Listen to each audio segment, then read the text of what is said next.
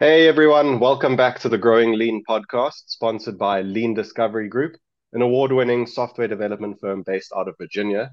This is your host, Dylan Burke, also known as Deej. I am happy to be here today with Paul Rubens, founder and CEO of Tamarack Investment Partners. Welcome, Paul. Thanks very much, Dylan. Pleasure to be here to talk to you today. Yeah, yeah, thank you for your time. So, can you get us started and tell us a little bit about your history, your background, and how you got into the business you're in today?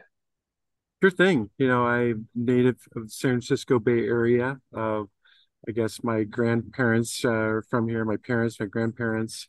And I grew up, you know, on the peninsula. I went to school locally at Santa Clara. Thought I was going to go to law school. Like my father was a, a partner at a big Bay Area law firm, and um, my brother had entered law school. And as it turned out, there uh, there came an opportunity to go to Asia, and uh, you know, at a pretty young age, uh, age 24, um, actually went out there originally to help my dad's law firm uh, expand into Asia, and I was supposed to be that person on the ground, um, you know, arranging meetings, doing some different business initiatives for the firm, uh, but then also to have my own you know presence. I wasn't. I went out there with not a lot of preparation. In retrospect, uh, you know, uh, having to arrange visas after arriving, things like that, um, needing sponsorship. Uh, but those early experiences were um, were certainly very valuable. Uh, it was only after I left Hong Kong that I got into the investment management business, and when I moved to Taiwan on a friend's suggestion, this was just after Taiwan had lifted martial law back in the late '80s um, to move up there and to learn, you know, Mandarin. And when the when the economy opens up, you'd be in demand. And so I started going back and forth between Hong Kong and Taiwan, and then was hired by one of the four investment trust companies, uh, regulated um, regulated industry at that time. But it was a joint venture at that time with China Development Corporation, uh, the local uh, development bank. Um, and then Merrill Lynch was in there, Fidelity, uh, Bangkok Bank and Yamaichi. So this is a time very early days when Merrill Lynch Fidelity would have had joint ventures in that market. That's how I got into the business. It was really to come in as a special assistant to the president, uh, using my English, you know, undergrad, my pre-law undergrad uh, work, and being able to communicate with investors overseas. We had the Taiwan Fund Inc. that we that we managed in that out of that office. Um, and so overseas investors wanted some market commentary. But it was a great intro into the business. Um, you know, I was secretary to the board of directors. Um, had to write up all the notes, and, and uh, I wrote speeches for the president. His, his he was a well-known figure in in Taiwan. Uh, his father was the ambassador to Singapore, and you know he was he, he gave speeches on the development of the capital markets, and so I, I, it was interesting how I was able to gain exposure to all those areas, being sort of the only foreigner, uh, you know, in the company of about 30 people, only American uh, in there, and I was able to get you know those experiences. Um, but then you know I had the option of being um, you know put on a portfolio and being more of an analyst or portfolio manager, or continuing on the business side, and I kind of um, decided that that was more uh, my calling. So I stayed more on the business development side, and uh, that's what led me to to you know continue in that area for for the rest of my career. Kind of on the uh, on the sell side of investment management, I guess you'd say. Okay, amazing. I love I love the history there. And could you maybe walk us through your overall business strategy? Sure. Yeah, I mean, we are looking to connect, uh, you know, institutional investors in North America primarily, but recently we've been reaching it into other areas of the world, the Middle East, South America, you know, and Europe, you know, where where we're able to uh, on a regulatory side, um, but to really build relationships, get to know their needs, and then connect them with Asia-based investment managers that are mostly in uh, liquid markets, uh, liquid alternatives, uh, you know, that might be long only absolute return, but more often they're hedge funds employing a, a, wide range of strategies. And we work with both single strategy managers and then also multi-manager uh, solutions that that uh, you know put together those solutions for people looking for that exposure in Asia, somebody on the ground. And and we knowing those managers for 20 years plus, we you know have selected you know what we think is the best way to to provide that capability. Um, and you know it's um, our strategy is really to you know be a source of information on asia and help facilitate due diligence on the managers at an independent arms like basis. And then to be a source of ideas and um, really to meet that need for uh, that exposure you know in a quality kind of way Okay, amazing. Um, and have you learned any foreign languages in your time Yeah. doing this?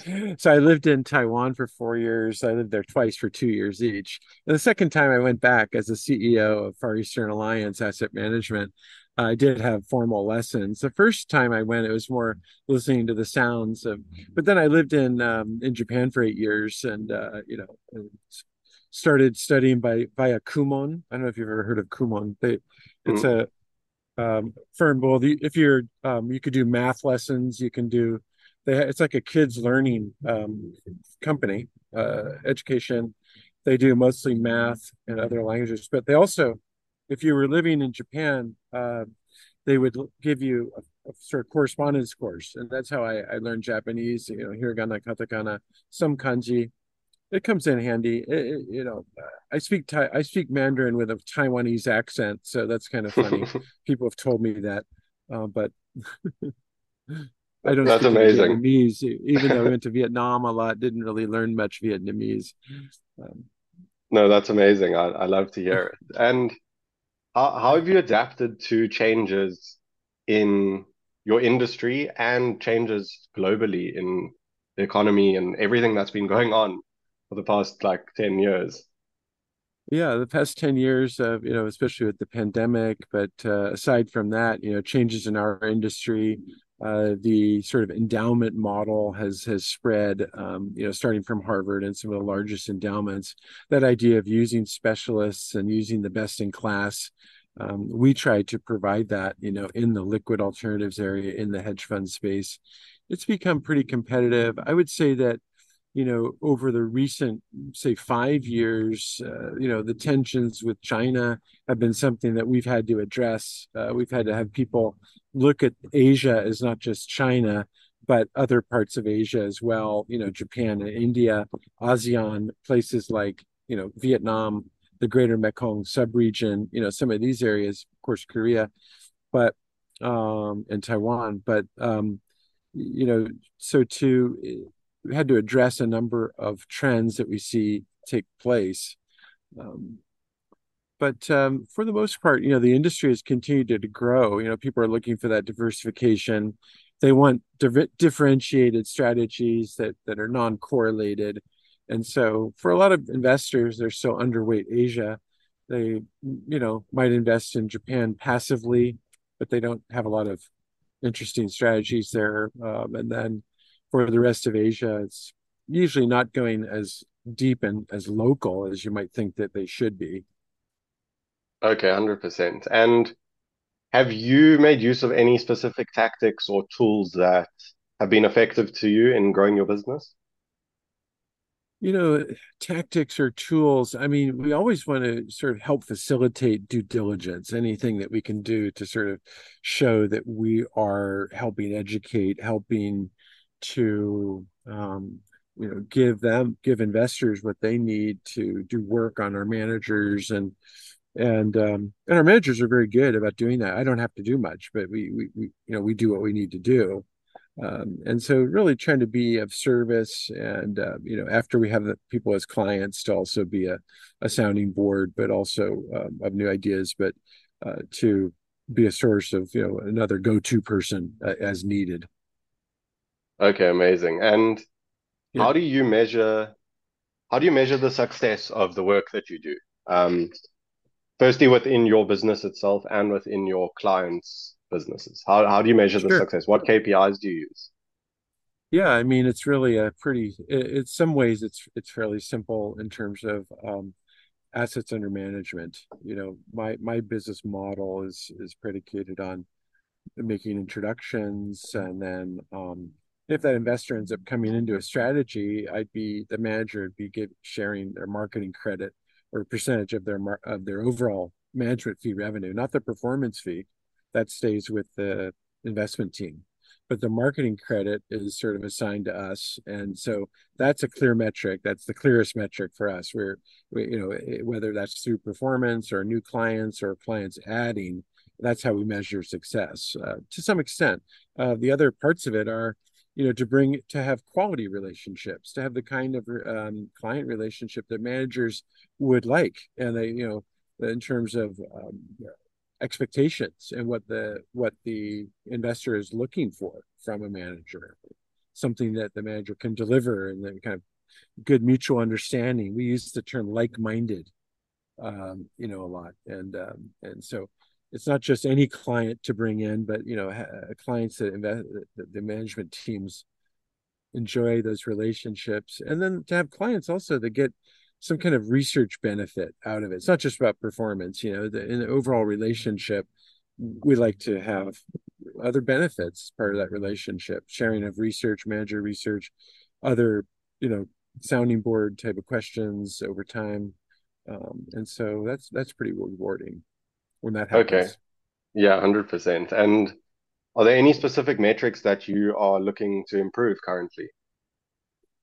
Well, so we uh, we do look at we we we always report performance and we um, uh, think about um, you know our audience there and uh, how engaged our, our is our audience in terms of reading monthly reports or uh, other research that we put out and we've been really pleased with um, you know how engaged our audience has become uh, for some of our key managers some of our flagship managers that we work with um, I guess I always feel like you could do more. You know, if you're if you're sending a message out to, um, you know, say 50 people, you feel like why couldn't that be 150 people? Or you know, why couldn't that be? Why why couldn't you just have more of those similar type of relationships uh, across the country or in North America or even other parts of the world? And so there's always that challenge of um, not being complacent, not thinking that you're finished in terms of continuing to cultivate new relationships, meet new people, um, you know, add them to you never know what their needs would be. Sometimes you you end up meeting somebody and there happens to be a very good fit, but it was it wasn't your intention. Yeah, yeah, a hundred percent, a hundred percent. And if I if we were to sit down again in 12 months' time and yeah everything that could have gone right has gone right in your business, what mm. would it what would your business look like? It would probably be uh, significant growth. We'd end up with a few new mandates, and those would be, you know, Asia oriented for the most part. But most likely, you know, we are looking to take on, you know, one or two U.S. based managers. We're, we're currently talking to prime brokers and, and other capital intro people to get to meet meet managers that we might take on. So I mean, in the ideal world, we we sort of come through for the uh, for the managers we work with, um, and then maybe add one to two others and have a little bit of success with them. You know, over a twelve month period, that would be tremendous. Yeah, hundred percent. Um, I also wanted to ask you. Um, you're obviously aware over the last couple of years there's been this huge surge in general AI. Um, yes. Have you have you been taking advantage of the tools available to you um, in mm-hmm. terms of this, in terms of speeding up your process? Um, yeah, I want to know: Are you taking advantage of, of these tools?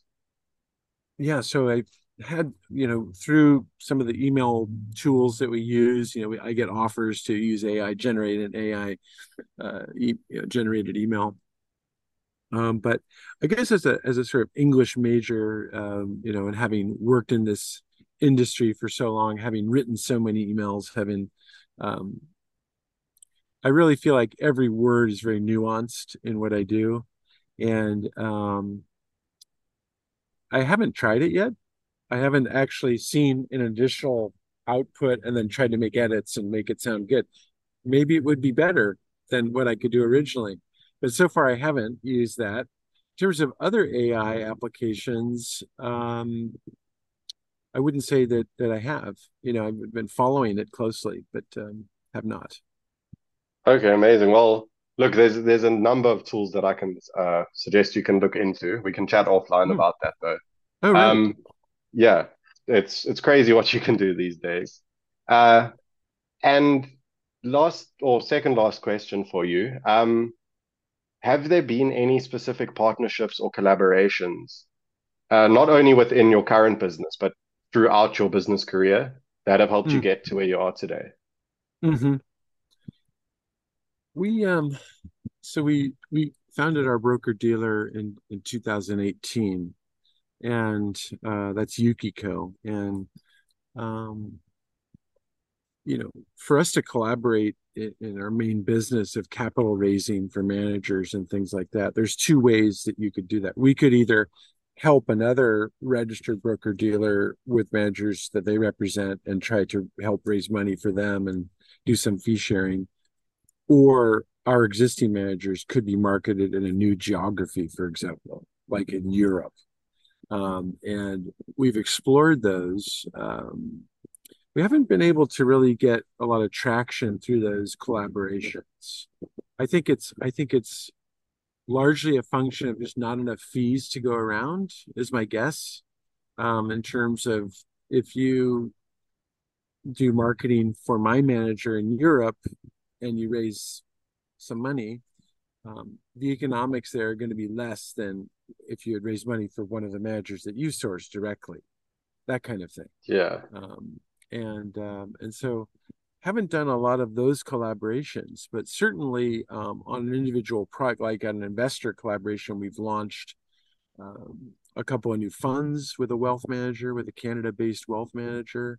That was a really important collaboration for us um, in terms of you know getting their investors in and also creating a commingled vehicle where other investors could come in um, into that same vehicle. And those have been flagship strategies for that manager. So that was that was very meaningful collaboration and um, and other other sort of important investors have been have been um, you know very sort of critical or key for the for the growth of the overall business.